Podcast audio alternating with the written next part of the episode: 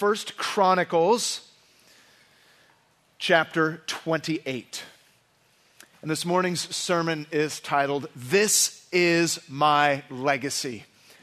We're looking at King David's final words. What lessons are there in store for us? What is it that God would speak to us today through this passage?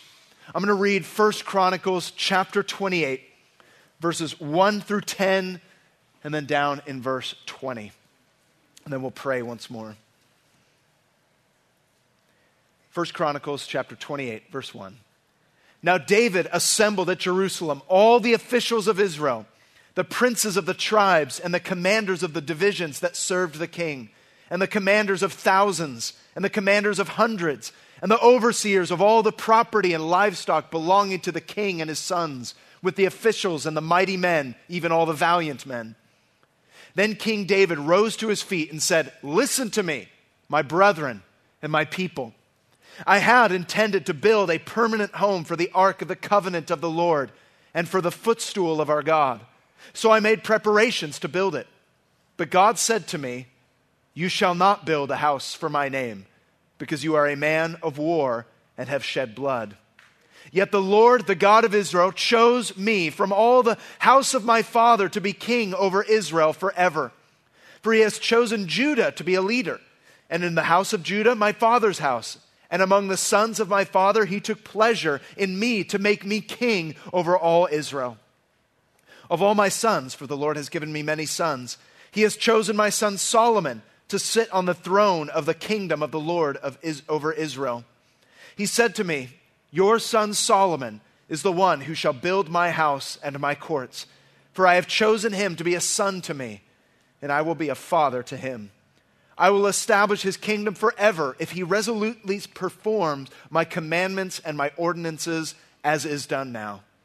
So now, in the sight of all Israel and the assembly of the Lord, and in the hearing of our God, observe and seek after all the commandments of the Lord your God, so that you may possess the good land and bequeath it to your sons after you forever.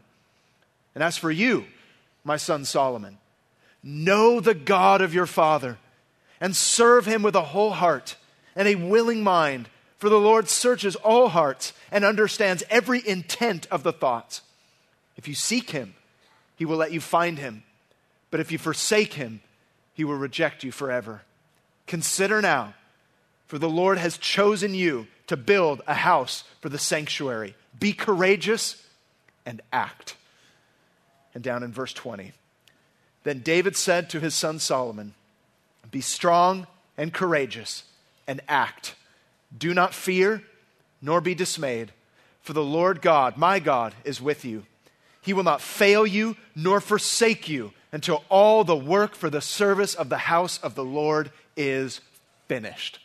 This is God's word. Let's pray together. Father, we pray this morning that your spirit would overcome any resistance or reluctance in our own hearts to be all in for you. You desire for us, and we see so clearly in your word that we would live for you, that we would live surrendered lives for you, throwing ourselves into the kingdom work that you have prepared for us. But we also confess that we get caught up in the cares of this life we get e- easily distracted by worry and even by fear. And today, God, we pray that you would pull back the curtain, that we would see your glory, your beauty, and what it is that you have for us, so that we might come to the place where every one of us says, God, we're all in. Holy Spirit, would you do that? And for anyone who does not yet know you, would you reveal yourself to them? Show them what you have done for them in the person of your Son Jesus that they might believe and be saved. Even today, we ask it in Jesus' name. And everyone said, Amen. If you only had one month left to live, what would you absolutely need to pass on to your family? What would you absolutely need to pass on to your friends? And today, I'm not necessarily talking about material possessions or wealth. I am talking about your whole life, the lessons that you've learned, the character, the type of person that you have become, your legacy. What would you say if you knew your time was short? What would you say? What is so important that you just would have to communicate it in the final weeks of your life? Well, whether you are prepared or not, for that day. Tomorrow is promised to no one. Some of you might be younger in years, and yet we do not know what next week or next month or next year holds. And whether you're prepared or not, all of us right now are leaving something. We are leaving an impression or we are leaving an example. This will be your legacy. We all leave one. We're all building one right now. The question is, what will it be? Or what should it be? Now, I don't want you to just think about the, the end of your life. I also want you to think about what it is that you are doing now. Your time here, whether you live in Carpinteria or Santa Barbara, Ventura, anywhere. I want you to think about your time in this church. How you serve, how you operate, how you involve yourself. And I believe that in doing so, we will receive this passage today as a charge to every one of us. See, over the past 12 weeks, we've been talking about choices. We've been talking about how your choices shape your character, and these choices together will, will leave a, a, legacy. I remember years ago reading uh, this famous statement from the poet Emerson. It just resonated with me. He said, Sow a thought, and you reap an action. Sow an act, and you reap a habit. Sow a habit, and you reap a character. Sow a character, and you reap a destiny. I know that character is not always the top priority on our list when we think of day to day life, but it should be. Though many of us, we don't wake up in the morning, the alarm goes off, and you're going, oh, I'm going to work on my character today. Like most of us don't think that. We think, I got to get to work, I got to make money, and those things aren't bad, but we must give attention to our character. How all the little choices that you and I make day in, day out, they actually shape the type of person that we become, and the people around us will be affected by it. See, here in our passage today, First Chronicles chapter 28, King David has grown old. King David is on his deathbed. He is about to die, but there is a problem. All the people in Israel, they're so used to, to following David, and if they wanted to discern what God's heart and what God's direction was for them as a nation, naturally, they would look to King David. They would look to him for direction. But David's about to die, and the question on everyone's mind was well, how can we move forward? What are we going to do? How do we connect with God? And so David takes this opportunity to be so clear that their hope was never to be in King David. Their hope was to be in God, in what God provides. And so David says, Listen up. It is important that every one of you hear what I am saying. He even says to his own son, Solomon, Solomon, I want you to listen today to what I have to say because there's work to be done. You have a temple to build. See, this is King David's passing the torch speech. He is taking here a lifetime of lessons and he's passing it on. He's saying, This is my legacy. This is what is important. This is what I want you to take with you. And though these words were spoken by King David to his son Solomon, they are also spoken to every one of us today because they have truths for every heart and lessons for every life. You don't need to wait until your deathbed to hear them. You and I need them now. So, what are we given in David's last words? We are given a, a pattern, we are given a purpose, and we are given a promise. There's a pattern of life, a purpose in life, and a promise for life. Firstly, King David gives us a pattern. In verses 1 through 8, David here is recounting his own pattern of life, recognizing the effects that it has on others. And that's true for every one of us because whether you realize it or not, and whether you like it or not, right now you are forming patterns in your life that affect your own soul and the souls of people around you. And my question for you this morning is this Should those people follow your pattern? Your children, if you have children, every day they're looking at your life. They see the pattern that you lead. Is it a pattern that they should follow? The people around you in this church, they watch your life. They see your rhythms. They see how you spend your time. They see how you spend your, your money. You're creating a pattern, whether you're aware of it or not. The question is is it the type of pattern that other people should follow? See, I'm, I'm thinking about this constantly, especially when I think about my children. Because as we all know, kids remember everything. They just do. Those times when I lose my temper when I'm on the phone for like 8 hours with AT&T because their service is terrible, they remember. My oldest child remembers when I get frustrated, forgetting that there's actually an image bearer of God on the other line, or I think. I think. Customer service representative, which is now being phrased as a relationship manager. You notice that? There's a change. Reminding us that they are humans and that I must show the fruit of the Spirit to them. But see, when, when, when I forget that, my kids see it. Am I leaving a pattern that they c- can follow? If you were to follow me around every day this week, 24 hours a day, it would be creepy. But if you were to do that, would I be leaving a pattern that you could actually follow? See, even as I say that, I get a little nervous. I'm like, eh, maybe sometimes. Sundays, definitely. Just like up seeking the Father, like, I'm going to preach today. Oh God, anoint me by your Spirit. Mondays, well, We'll see. But the point is, even though many of us, we might get nervous if we thought about everybody following us around, yes, we may fall on our faces at times, but listen, I want to live my life in such a way that I set a pattern for other people to follow. Isn't that what Paul the Apostle said? In Philippians chapter 3, verse 17, he says, very bold words, join together in following my example.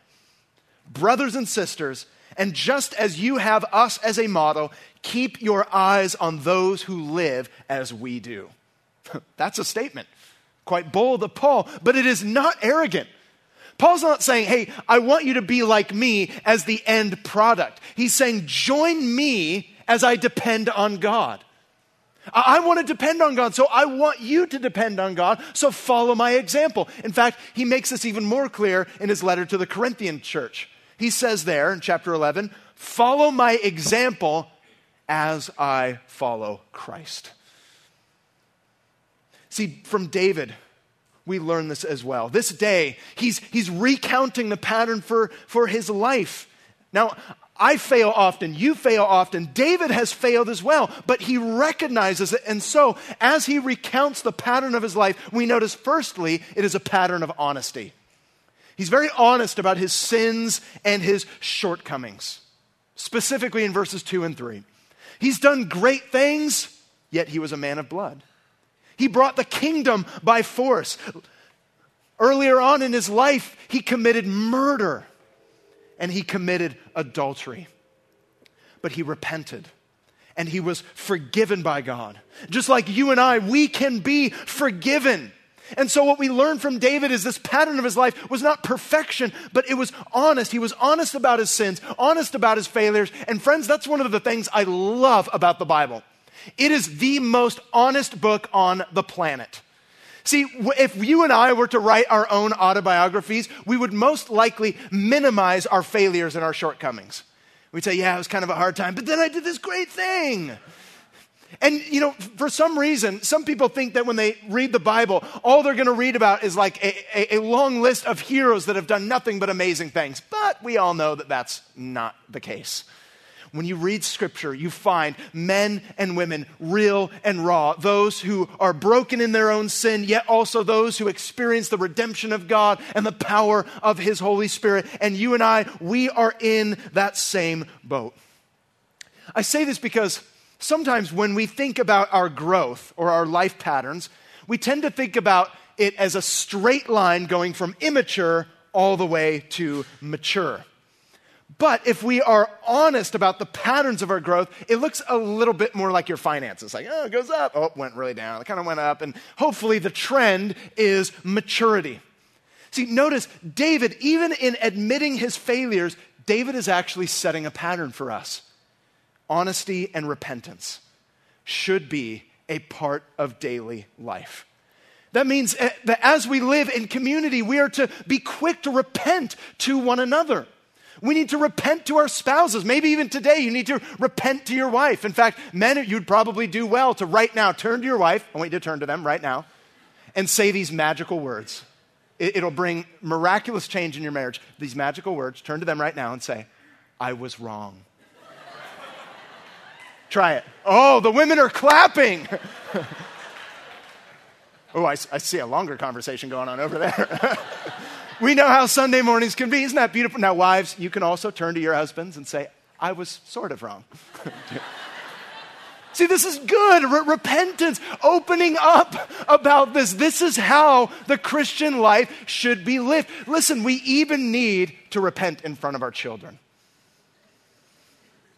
This past week, I had to repent to my, my oldest daughter. I didn't handle a situation well, as oftentimes I don't. And I just needed to say to her, like, hey, I'm sorry for doing this. We need to live a life of repentance. And that's what David is doing. And that's the pattern that he is, that he is setting forth here. We need to repent. Though you sin, though we fail, we can still set a good pattern by repenting, knowing that God forgives and God redeems. And that's wonderful news for you and I. See, David is speaking to a son. Think about this. David is speaking to a son that was born from Bathsheba. Bathsheba, the woman that he took sinfully and wrongfully. And David acknowledged this and he repented of it. And yet, because God redeems, he was able to have a son. Teaching us this, and make no mistake, God does not condone our bad choices. When David sinned with Bathsheba, God didn't say, Oh, no big deal. I'll sweep it under the rug. It's not what God said.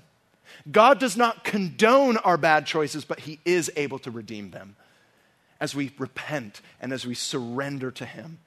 And therefore, our pattern of life should be one of honesty, but it should also be one of humility.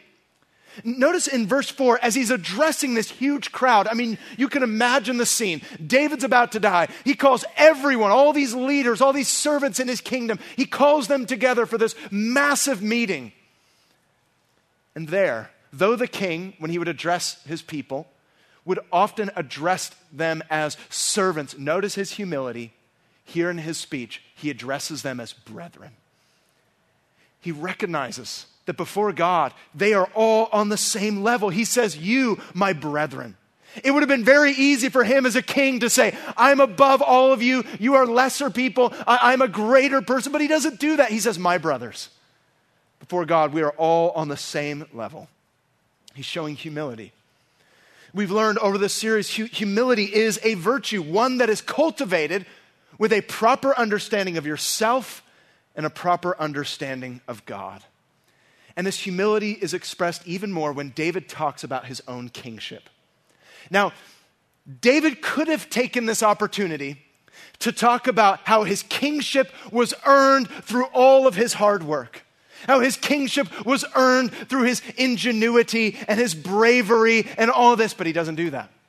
It would have been very easy on this moment, on his deathbed speech, to say to Solomon and to say to the rest of his people, Well, you know, I got here to be king through a lot of hard work, and you too, through a lot of physical exercise, flossing every day, and, you know, being, fighting the Philistines, you too can be a king like me.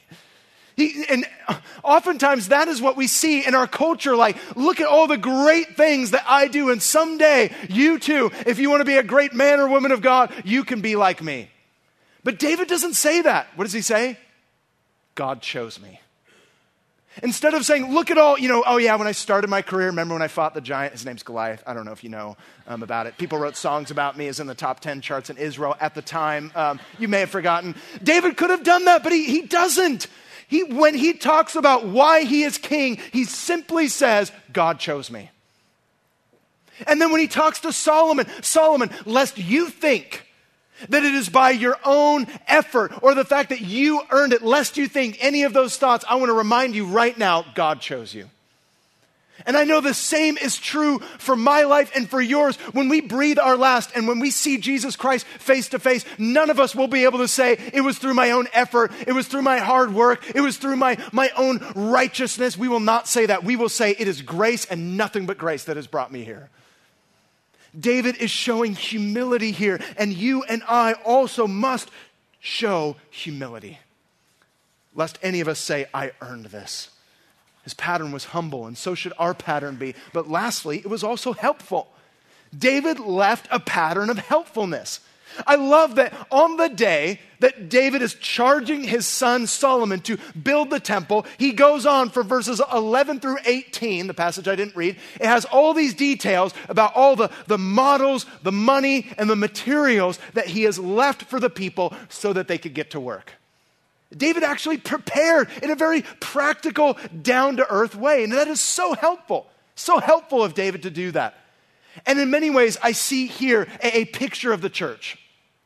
You and I have a glorious calling to help build for God's kingdom as we involve ourselves in His church. And to do that, God has given each and every one of us unique gifts and different abilities and possessions, all these things. We are instructed in Scripture to use all that we have our time, our talent, and our treasure together to invest. We are the church. We're to be working together. We're to lay up resources for others so that they also might flourish and be fruitful. We're called to do this. We're called to invest. My question for you, church, is are you invested? Is this all theory for you? You're like, yeah, the church, it's great, but are you actually involved? Are you actually participating? Are you actually using your time? Are you actually using your gifts? I know that there's a great temptation for some of you to think, well, nobody notices me. Like, you know, I use my gifts, but nobody said thank you. And if I left, nobody would notice and nobody really values me. Listen, that is Satan talking to you, not Jesus. Because when I read scripture, I read what Paul says about the body, which is the church, and he says very clearly every member plays a role. Every member matters. That's what scripture says. And therefore, it doesn't matter how small or how great your gifts are, they are to be used in the church. Listen, your lack of involvement, your lack of presence, it's felt. When you're not serving, when you're not using what God has given you and using your gifts to encourage or equip or build up, listen, when you're not doing that, it is noticed. Your lack of presence is felt. Don't allow lies to keep you from fruitfulness in this church. Get involved. Get involved, get in the game. Could people next to you follow your example in how to invest in the church? I mean, imagine if the whole row next to you was nothing but new Christians. They just got saved yesterday, and they look to you and they say, How do you get involved in the church? Would they be able to look at your life and find a model? Or would you be, like I have been oftentimes, super jaded saying, Well, here's what you should do you should go worship today because that's what you should do. You should take communion. You should probably get involved. I don't really do those things anymore. I used to. It was exciting for a time, but I don't really do it anymore. Like, listen, some of you are there. Some of you are like, oh, yeah, no, it's great. I'm so happy. You're so cute, little honeymoon Christians. You know, that's so darling. But listen, after five years, you know what's going to happen? You're going to start feeling entitled. You're going to start feeling jaded. And then you're not going to do anything. Listen, wake up. get out of it. Get out of your pity party and just get involved. Doesn't matter how, how much you, you feel your gifts have been used or not, because scripture tells us that we are to do work heartily with all of our hearts as unto who? The Lord. He is the one that sees us. He is the one that is watching over us. What we need to do is set a pattern for others to follow. Involve yourselves. Leave this pattern. Now, some of you are saying, Why should I care? Why does this matter? Why do I have to work hard to leave a pattern? Well, I'm very glad you asked that question because, secondly, David not only gives us a pattern, he gives us a purpose. In verses 9 through 10, in his beautiful speech to his son Solomon. And it's about purpose.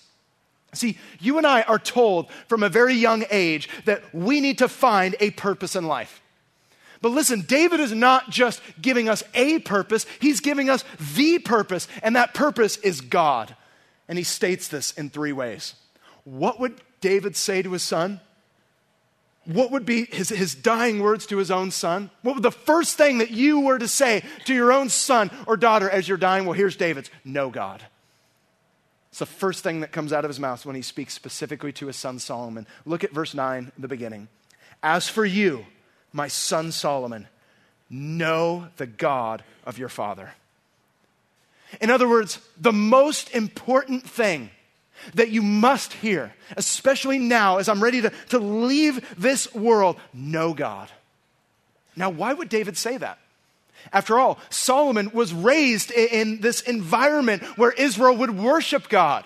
And no doubt he would hear scripture being read and taught, and they would talk about the law of God. No doubt David would talk about God. I mean, doesn't that seem a little bit redundant? I mean, hadn't Solomon his whole life already known about God? Yes. But what David is saying here is very powerful because what he's essentially saying is this Solomon, I want you to know the God we're always talking about. I know that you know about God, but do you know God? I know that you've heard about his ways, you've heard about his character, but I want you to know him.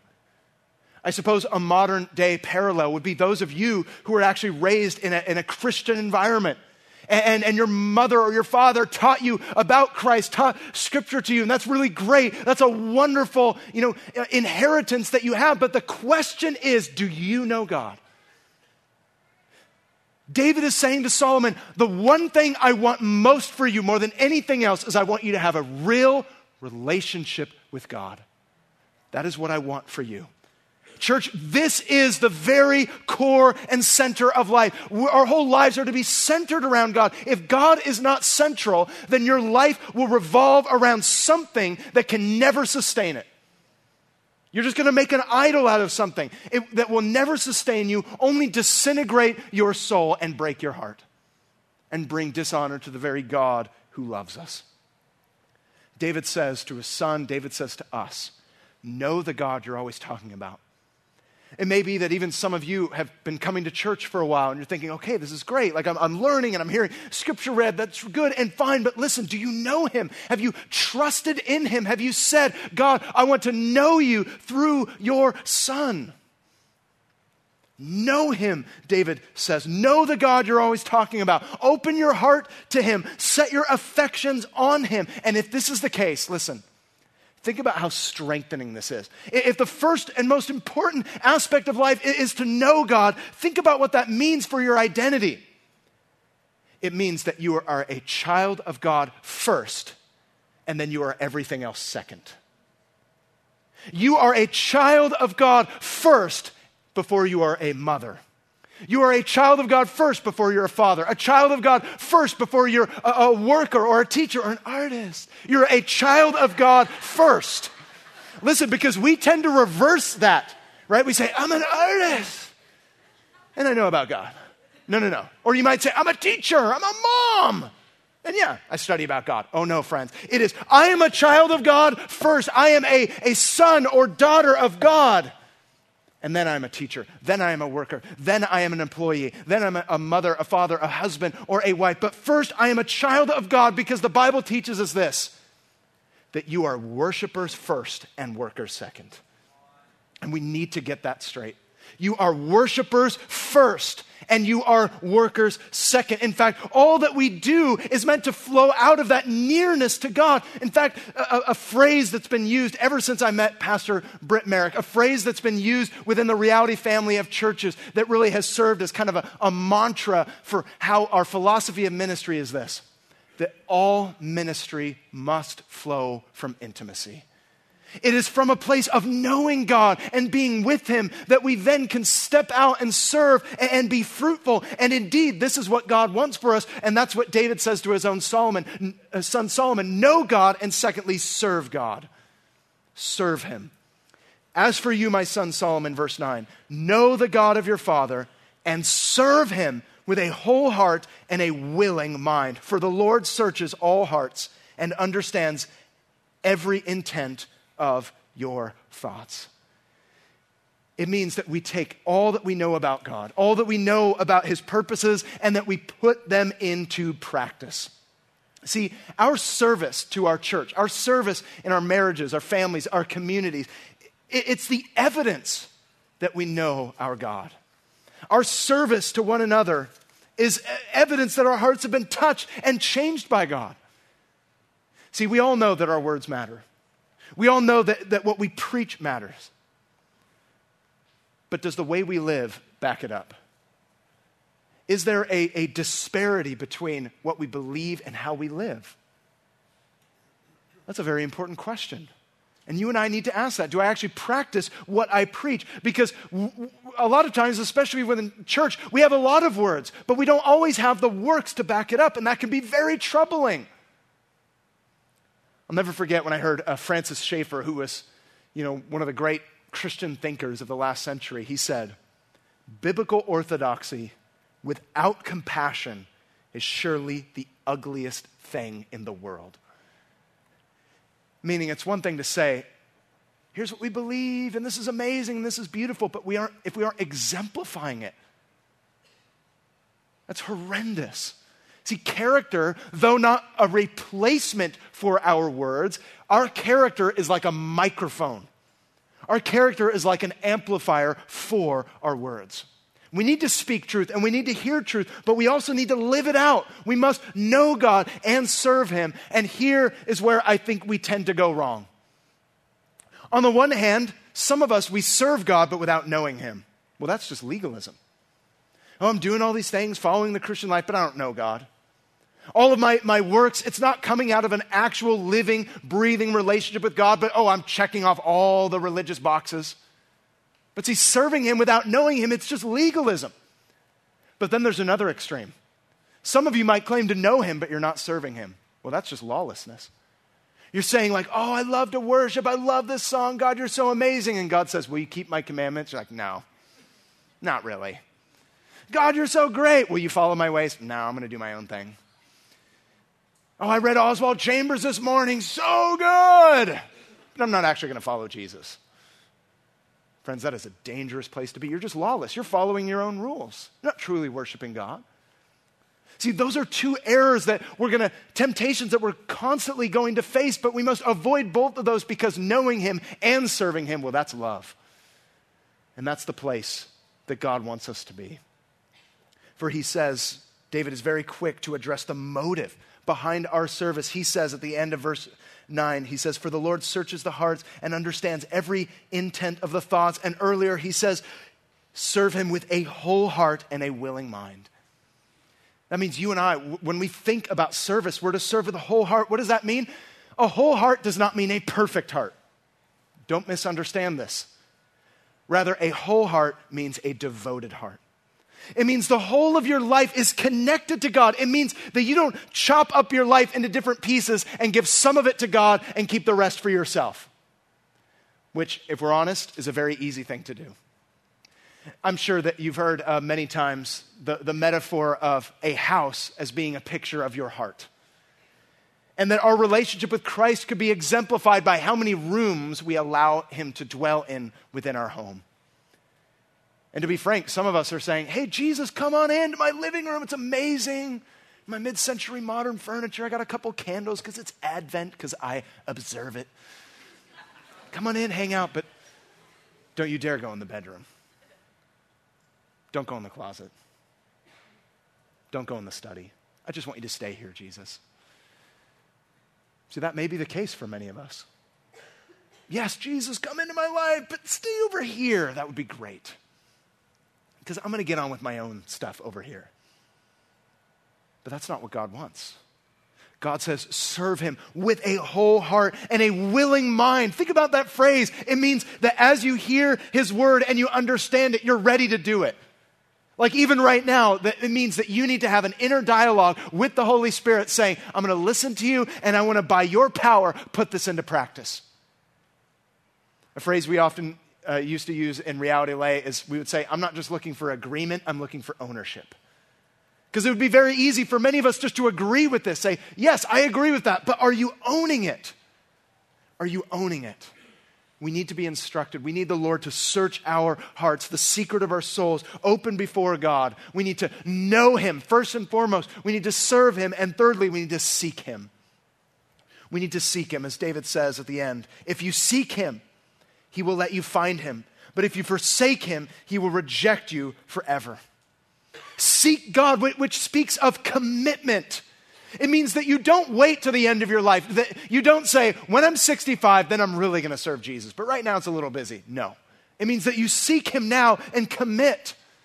And this call to seek him is not just for one type of person But to every one of you in the room, whether you're young or you're old, new Christian, not yet Christian, seasoned Christian, whatever, God calls all of you to, to seek Him. And the promise is that if you seek Him, He will be found.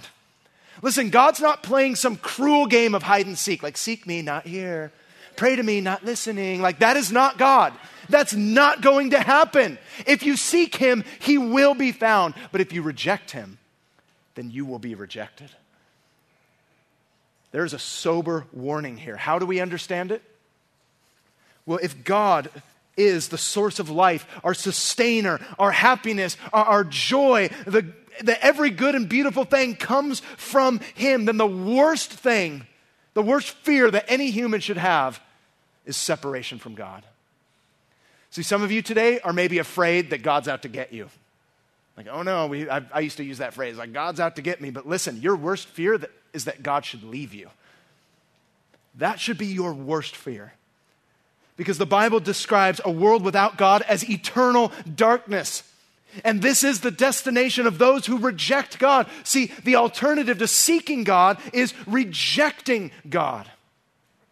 And David is saying, do not do that. To forsake God is to choose an identity in the opposite direction.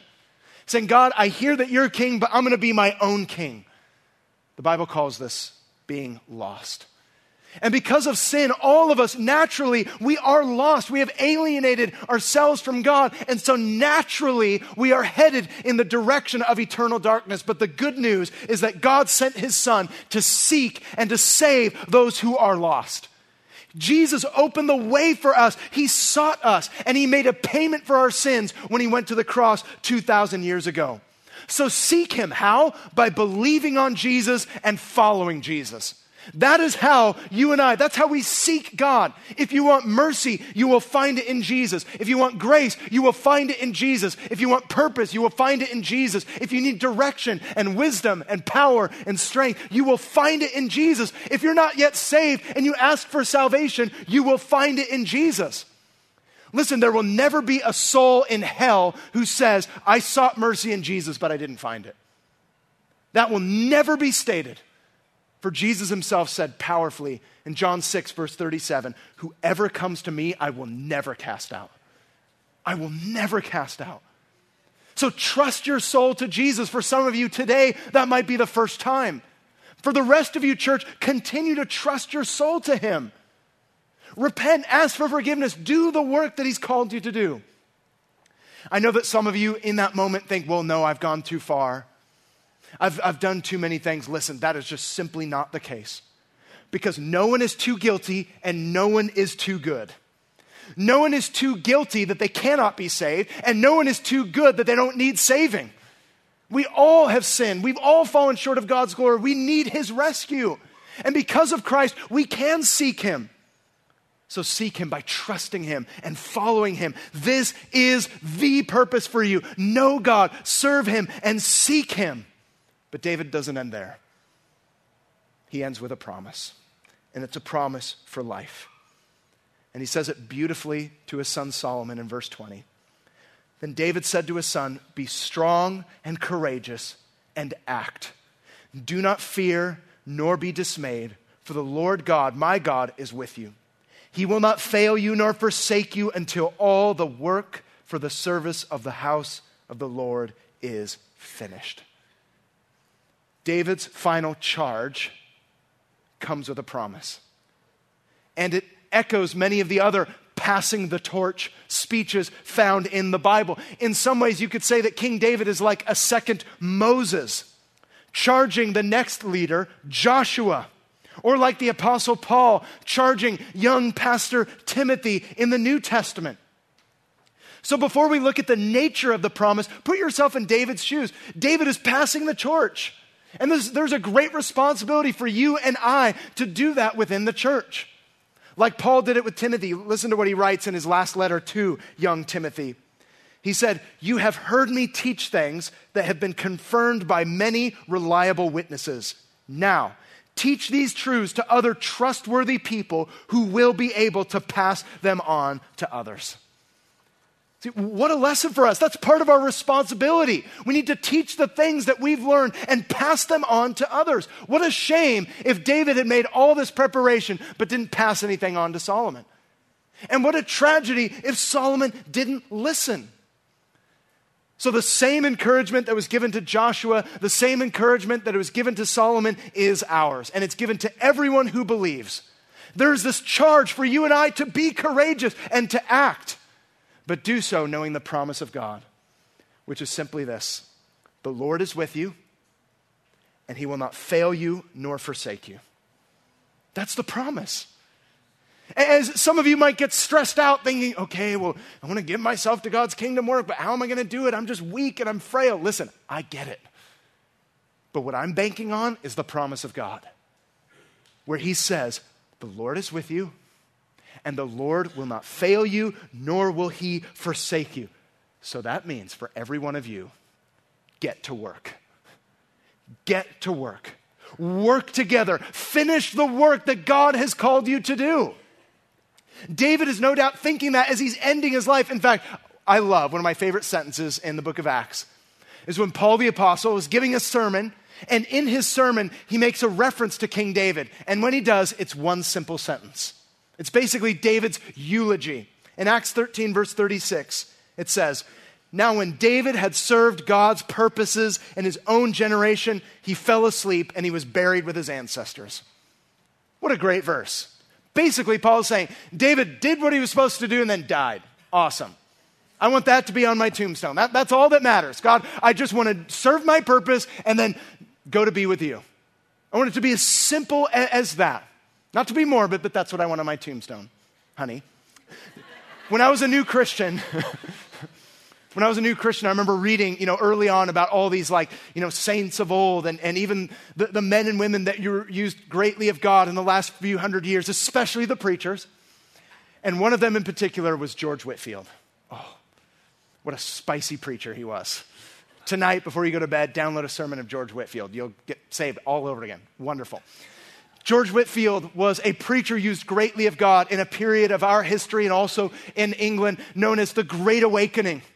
And George Whitefield was just a crazy preacher who'd go from town to, to, to, town in sickness and in health, preaching the gospel to upwards of hundreds of thousands of people, even very famous people in his day, like Benjamin Franklin, who, upon hearing one of George Whitefield's sermons, said, Oh, I'm not going to listen to this guy. But by the very end, even Benjamin Franklin, who never believed on the gospel of Christ, was actually giving money out of his own pocket to support the orphanages that George Whitefield was advocating for. So George Whitefield's this crazy preacher, but throughout his life, towards the end, his health deteriorated. And on one occasion in 1770, one of his friends said, Well, I know you have a preaching schedule ahead of you, but you're more fit for your bed than you are for the pulpit.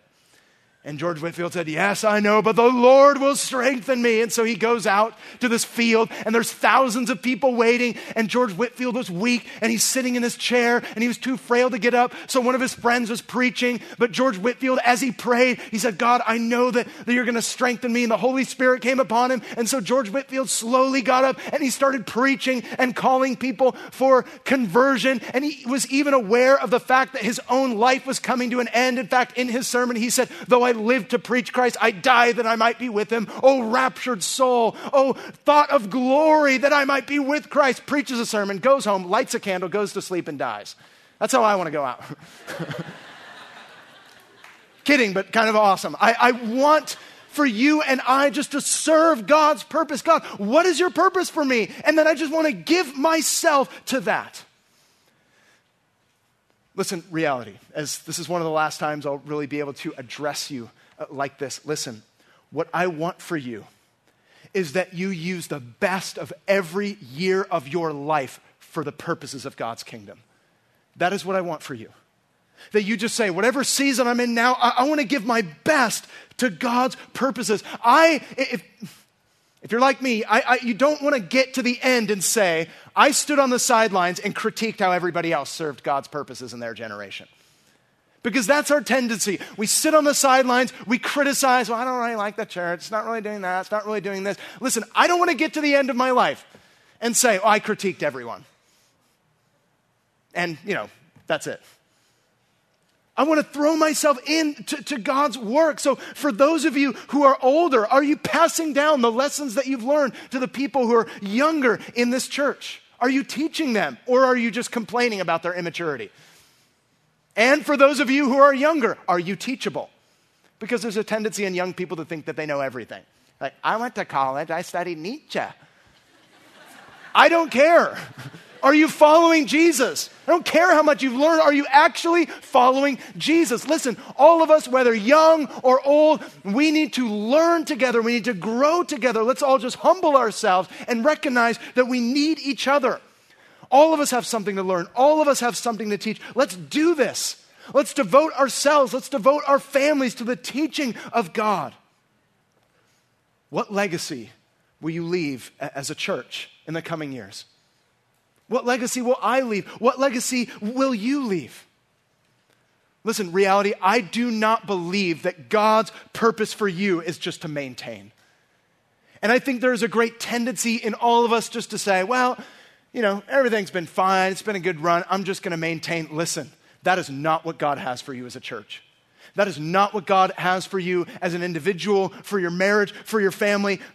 I, I do not want to live in part of God's kingdom just to, to maintain. We are working together to glorify God, push back the kingdom of darkness, and see lost lives saved. Amen? That is the great and glorious purpose that, yeah, let's praise God for that purpose. That is what you are called to. That's what, so let's do this. Look, I know the church is far from perfect. Every church is imperfect. Yes, we have a long way to go. But if you are here, if you're alive, if you have a pulse, let's do this. Let's work together. Let's throw ourselves into it. Let's pray our guts out. Let's use our gifts. Let's give money like crazy. Let's use our talents to serve God's purposes. And maybe by God's grace, we will see the kingdom advance in such turbulent times as these. Do not let an unwilling heart keep you from this work. Do not let an unwilling heart to clog up the work that God wants to do in Reality Carpinteria, Ventura, and Santa Barbara. Just get on with it. You have this incredible purpose. Give yourself to it. And when you're done, God will take you home. Amazing. See, Solomon's life should serve as a warning for us because he began well, but he didn't finish well. And I don't just want to begin well, I want to finish well. Do you? I want to finish well. See, at their best, David, men like David, they can point us to God. But only Jesus, the perfect king, came and did what neither David nor Solomon could ever do. Not just point us to God, but actually bring us to God. That is what Jesus has done. And he did so not just by laying down his life for his generation, Christ laid down his life for the sins of the world. And it is because of the sacrifice of King Jesus that we can be sure of this promise of God for us that he will be with us, that he will never forsake us, and he will never leave us. And be confident knowing that he can fulfill his purposes through us. So, my charge to you, church, is lay hold of that. I know that you have the fears and the hangups. I have mine too. But let's just get on with it. Let's lay hold of it. Like the Apostle Paul said in Philippians 3, he said, Not that I have already obtained all this or have already arrived at my goal, but I press on to take hold of that for which Christ Jesus took hold of me. Church, you're no longer your own. You were bought the price. You belong to Christ. So let's lay hold of that. If you know King Jesus, then serve him and seek him. And as you do, your legacy will not be perfection, but it will point people to grace. And my prayer for my own life, for my family, and for you is that the impression that you leave simply points people to Christ. So know God, serve God, seek Him. He is to be the center of your life, for God knows you. He has served you, and He has sought you out in Jesus Christ. So let's lay hold of that and let's hold nothing back. Are we all in? That is the question. Are we all in? Let's pray right now. Father, I do ask that if there's any hesitation, in our hearts or the cares of this life just choking out what your spirit is working in our hearts, overcome it. Would you overcome it even now? Father, if there's anyone in this room who has never believed on the name of Jesus for their own forgiveness and salvation, may they do so right now in this moment. May they simply say, Jesus, save me. Save me because of what you have done.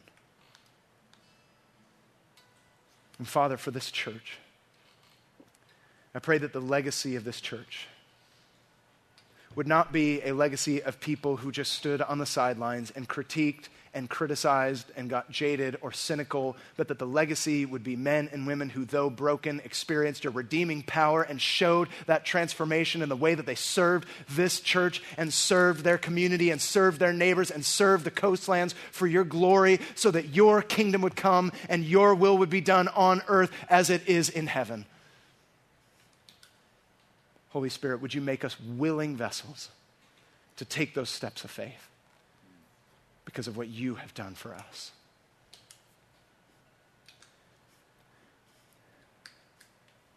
Church, right now, as we're in an attitude of prayer, I want you all to stand. I want everyone to stand. Stand at attention before our God.